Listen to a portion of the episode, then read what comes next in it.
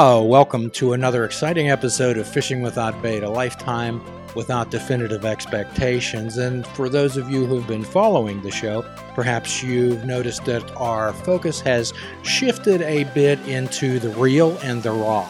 What we always talked about is challenging people to do something with their life. We've talked about people who go into life and grab something and make something out of it, not only for themselves, but for others, to develop the message that's within them to carry and illuminate others. The best thing in life is to make others' people's life more beneficial and more happy. And as most of you know, we follow the holistic wellness model where we talk about mind, body, and spirit, and we make no apologies for insisting that a spiritual connection is an essential foundation for wellness. And for those of you who may may not know, our logo, our butterfly, when we talk about that, we talk about the beginning of Dorothy and the Wizard of Oz, where it's filmed in black and white, all the troubles that she went through, the time of struggles, the long, hard crawl she had out of that place, signified by the tornado, landing in Oz, opening up into a world of technicolor. And today we're going to be sharing an experience with Imam Hamza,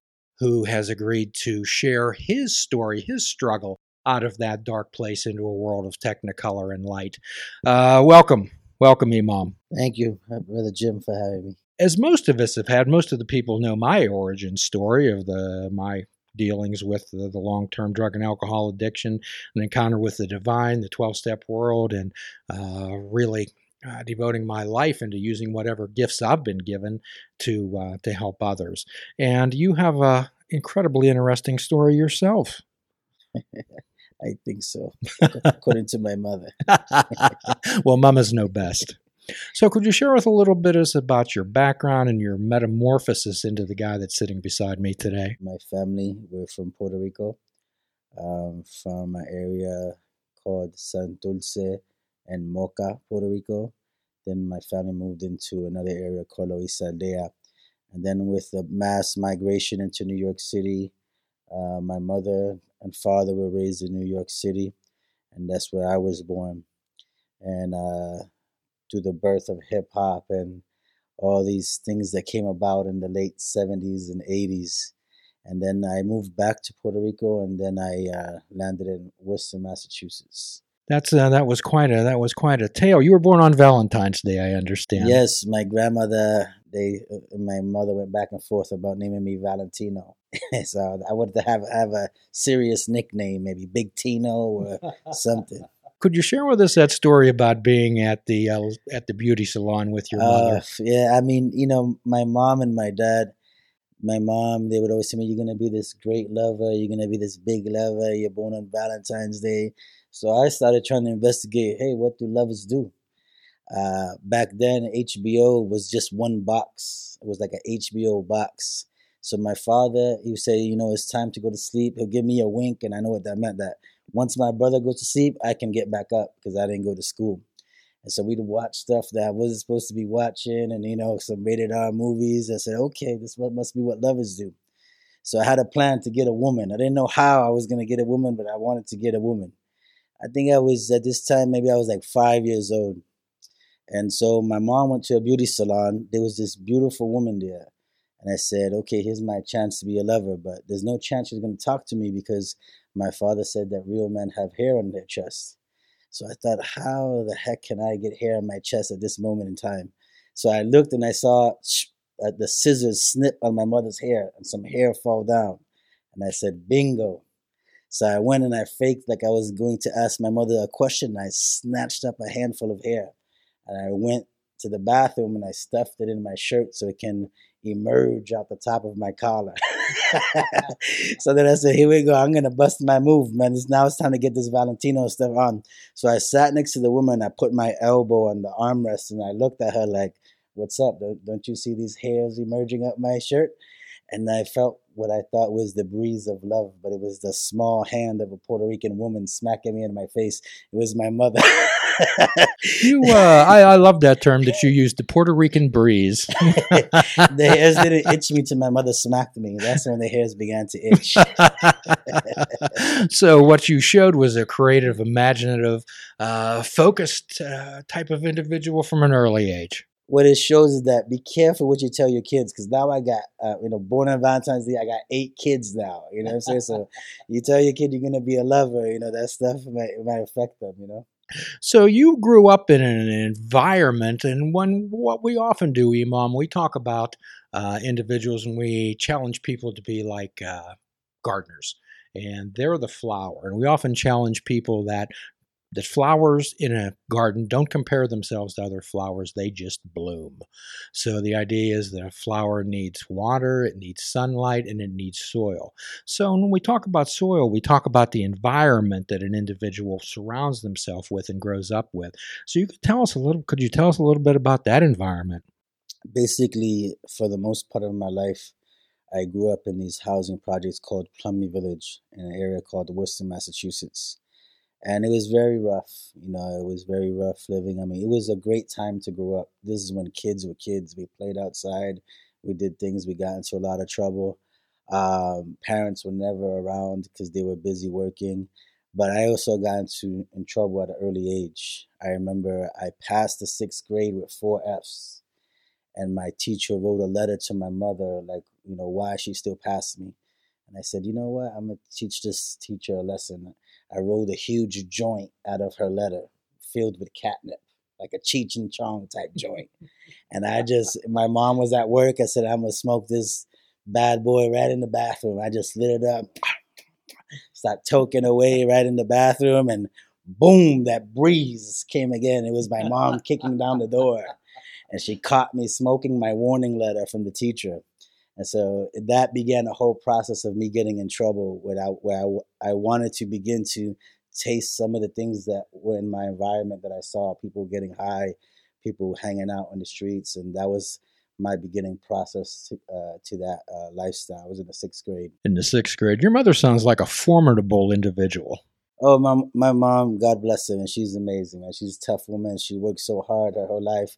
She's retiring this year, dental technician. You know, so many years she put in since the 80s. You know, she tried, she did her best to raise us. So, all the experiences that you've had in the past make you an effective youth minister, I would suspect. Uh, I can say so. You know, I've I've tasted some things. You know that some of the youth are going through. Even though this youth culture changes so much, I believe it changes probably every six months or so. And so, but you know, having tasted some of these things that maybe their parents haven't tasted or some other cultures, it allows me sometimes to relate to them maybe the way their parents can.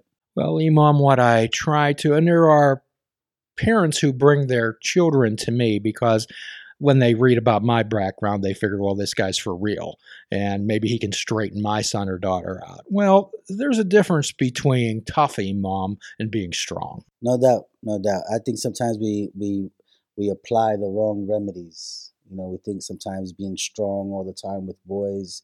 Sometimes males they haven't just haven't received no love. You know, I see some boys and their parents bring them to me and they think I'm going to be strong with their boys and yell at them. Sometimes, you know, uh, God is my witness. I just give them a hug. I just sit with them. And sometimes they don't need that. You know, sometimes they go through all this trying to mold themselves as young men, and sometimes they they they just need a little bit of love. You know it's not always you know you have to know when to apply what kind of remedy. It's not a black and white type of thing. And that comes from experience. Oh, i i believe so. And that comes from someone looking at you knowing that you do what you say and you say what you do and you know what you're talking about. You didn't read these things out of a book. Yeah i think the best knowledge uh, sometimes the scholars say is knowledge of taste. Someone who actually tasted these things Indeed. Sometimes when I sit across from people and I know that they're, let's just say they're massaging the truth, I'll uh, I'll say to them, I say, let's just hold on for a second and say, who do you think you're sitting in the room with? yeah, that happens. So, how much do you share with the uh, the individuals, the youth that you work with, Imam? It all depends. Some youth they're not even ready to hear some of this stuff, you mm-hmm. know. So I think you know dealing with human beings we're very complex and there's not one approach to everybody. And so when I deal with youth, I deal with them on an individual basis. And my main core objective is to establish a relationship with them. How so? Tell us about establishing a relationship. Yeah, I mean, sometimes we're too forceful. We're trying to force relationships with youth. I come, I let them hang out. I don't force anything on them. I'm there if they want to speak to me. If they want to speak to me, we talk. I take them places without ever trying to push religion or anything on them. So what you're telling me is begging, screaming, crying, yelling, threatening doesn't work. Nah, it doesn't work. it doesn't work. I mean, people uh, when we have to do something, there's only so long that will last. We have to do things because we love it. When we love it, then we do it wholeheartedly. So, in a 12 step world, what we talk about, Imam, is sharing our experience, strength, and hope with others, sharing what works in our life with them. And if they care to pick up on any of that, and modeling behavior. Talk to us about modeling behavior, Imam. Well, for us as Muslims, the best model that we use for modeling behavior is Prophet Muhammad, peace be upon him, and his companions. He had companions who were alcoholics. He had companions who were who were who were thieves at one point. He didn't just have like goody two shoes around him. He transformed people who had some serious issues. And so Prophet Muhammad, peace be upon him, he taught us that to, to be careful how we judge people, to be careful because we don't know that the how somebody will end, how their life will end. Maybe someone who had a difficult life, they, they, they, they may change their life at the end. And someone who lived a good life, they may become corrupt at the end. Some of the most arrogant people are religious people. So you have to be careful. You don't know who's who. Uh, a, a, a, big sinner could be a great believer. So much like the Bible's Jesus, who did not surround himself with the elite, the rich, and the powerful, he surrounded himself with people who uh, perhaps he was cast by his association. Exactly, exactly. There were people who the Arabs looked down upon. Some of them were Africans, women, and so on. You know, so and, and he had some elite with him as well but it was this lifting up of the people who were looked down upon was one of the, uh, the main uh, beautiful things that I love about Prophet Muhammad, peace be upon him. One of the things about your particular journey is when you were in uh, Massachusetts, Worcester, you were talking about this uh, housing project that was, uh, let's just say, not a place where beautiful flowers would bloom, uh, but you but you bloomed nonetheless. I mean, the, the projects, you know, it was a rough place, but there were lots of beautiful people in there. It was a time when youth still respected the elders. Uh, don't get me wrong, there were video games. You know, Nintendo was out, Sega Vision was out, but st- youth still played in the streets. Youth still respected the elders. If you saw an old woman, you still carried her bags uh, so it was a combination of a rough upbringing but still seeing these old school models of how people used to be. When we talk about people, when we talk about forming themselves, what we often talk about is helping people connect with their authentic self. As most of the time, their voice, they're listening to this inner critic that came from other folks in their life. And I consider the inner critic to be like a politician. If you tell a lie loud enough and long enough, soon people will be, you'll begin to believe it.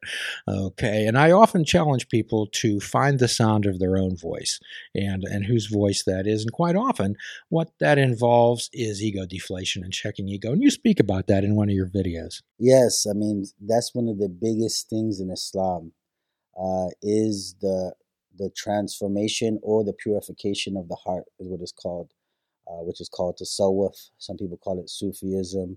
It's to polish uh, what we have inside of us to to work on our ego and our and our corrupt passions and our spiritual diseases like jealousy, envy, arrogance, conceit, love of leadership, love of attention, all these type of things. Until we can remove this, and so we can have a relationship with the Creator. There was a uh, there's a uh, Christian monk. He's passed away now. Thomas Merton, famous guy, mm-hmm. and uh, he could trace all the evils in the world to three things: greed, lust, and self love. It's no joke. Mm-hmm. It's no joke. Obviously, you've had a lot of exotic adventures, and uh, and so have I. However, is what's important is that we're right here and it's right now. So, could you tell us a little bit about tell us a little bit about your moment of clarity, Imam? Uh, you know, I had did so many things trying to taste happiness. I was smoking lots of weed, getting high, partying, drinking, shopping, you know, all these type of things. A lot of money was coming in from uh, living the street life and none of it was quenching my thirst. None of it was really. I never felt really happy. And uh, growing up with a Catholic background, I always had this sense of you know thinking about God. As a matter of fact, I used to go to a church sometimes to escape the block where I lived, and I used to sit on the steps and roll some weed and smoke some weed on the steps of the church and just talk to God. And I knew I was searching for something. And then a friend of mine named Louis, uh, his name his name now is Lukman. He became Muslim, and he he looked com- like a completely transformed human being. Like he finally tasted what real happiness was. And just one look at him uh, and the shake that he brought, I knew that something big in my life was going to happen, and I became Muslim. So he had something that you wanted. Actually, yeah. I mean, first started off with a ride. He picked me up. I was gonna go buy some blunts to smoke some weed, and he was listening to the Quran, and I was like, "Oh snap! That sounds so amazing." I used to like smoke weed to like uh, spiritual stuff, like Indian flutes. I felt like it got me more high, you know. Mm-hmm. so, but when I heard the Quran, I was like, dude, I got to smoke to this. And I just ejected the cassette. It was a yellow cassette. And I went home and I, I, and I said, man, get ready, man. I was started getting my weed ready. You know, I had it all broken up and put the cassette on, and the Quran sounded so amazing to me. And it was the, my first time listening to the Quran that really planted the seed for me. So tell us about your deflation of ego that it allowed you to listen to the divine, to listen to Allah rather than talk at Allah. Well, my ego is still huge, man. There's no deflation. There's no deflation. This thing is like, you know, Empire State Building stuff, man. I mean, uh, so I'm still at war with my ego, still war with myself, and uh, it's a constant process. So I, I, don't think I'm there yet. Well, in the 12 step world, we always, uh, our self will and our self control can take over the wheel at any time. No doubt. In Islam, we actually feel that the ego is even worse than Satan because Satan is the enemy that's on the outside, the ego is the enemy inside the walls. And so it's far worse than, than Satan. Term it a dysregulated thinker who's always talking to you, however, most of all, what it tells is lies. No doubt, no doubt. In, in Islam, this science is broken down to how to find out what thoughts on your mind are from your ego, what thoughts are, are from uh, the creator, what thoughts may come from the angels, and what thoughts could actually come from demons. Tell us about the process of you becoming honest with yourself and recognizing your character defects. You know, it's uh, to uh, I began to study Islam in West Africa through West African manuscripts, and they dealt with a lot of dealing with the ego and the transformation of the heart. And when I began to study the diseases of the heart, I realized that I had all of them and uh, and it began. I became very concerned and sitting with my sheikh, and I'm still working on them to this day. Could you tell us a little bit about the toxicity that builds up inside of individuals, and lets and their soul becomes poisoned, Imam? Yeah, I mean, though, if someone is committing a sin, like someone is out in the streets doing drugs, they know that they're doing drugs. But when someone is living a so-called righteous life and they're using religion and their position for corruption, for self interest, and so on it's worse than the person who's on the street. Because the person on the street, they know they're wrong. But when someone is using religion as as their drug, you know, as their corruption, it's way more dangerous because they don't see the wrong that they're doing. So this is what's the, the big danger about the ego and you know and, and the and the corrupt passions. So when we talk about ego, Imam, what we often talk about is I help people challenge themselves to positive self-talk and to make friends with themselves as they are the best therapist that they'll have. How do you, how do you handle that with young people? Um, well, we believe that this develops in the body at the age of two. You'll see children be, start saying, "Mine, this is mine, it's mine." Then next you know, they want the room to be theirs then the whole you know realm to be theirs. And so uh, children in islam are innocent uh, till they reach the age of puberty. Even if they no matter what religion they are we believe that they're innocent. If they were to pass away then the, you know god is the most merciful. So but when they reach this age of puberty that's when you have to be like kind of like a master of analyzing them and how to negotiate with them on top of negotiating with their ego in negotiating with ego. Now, there's a term. Now, I have no, I have a two-year-old and a four-year-old uh, grandchildren, so I have a fair idea of uh, the mind, the mind and the no concept. So, uh, you have a number of children yourself, Mom? Yes, I have eight kids. Wow. Okay. Your house must be interesting in the morning. I'm like a diving board, man. They jump all over me, you know, and uh, I have to negotiate with fried chicken and treats and juice, and that's how I make it around. My wife gets mad at me, you know, but uh, that's how I, I try to position myself. Please check out our website at fishingwithoutbait.com, where you can listen to the show, comment on our discussions, and find out where you can subscribe to our podcast. If you're interested in flying the colors of fishing without bait, click the shop icon on our website. We have clothing, mugs, cell phone cases, and so much more. Show the world that you fish without bait. This show is a member of the Sorgatron Media Podcast Network. Find out more at sorgatronmedia.com.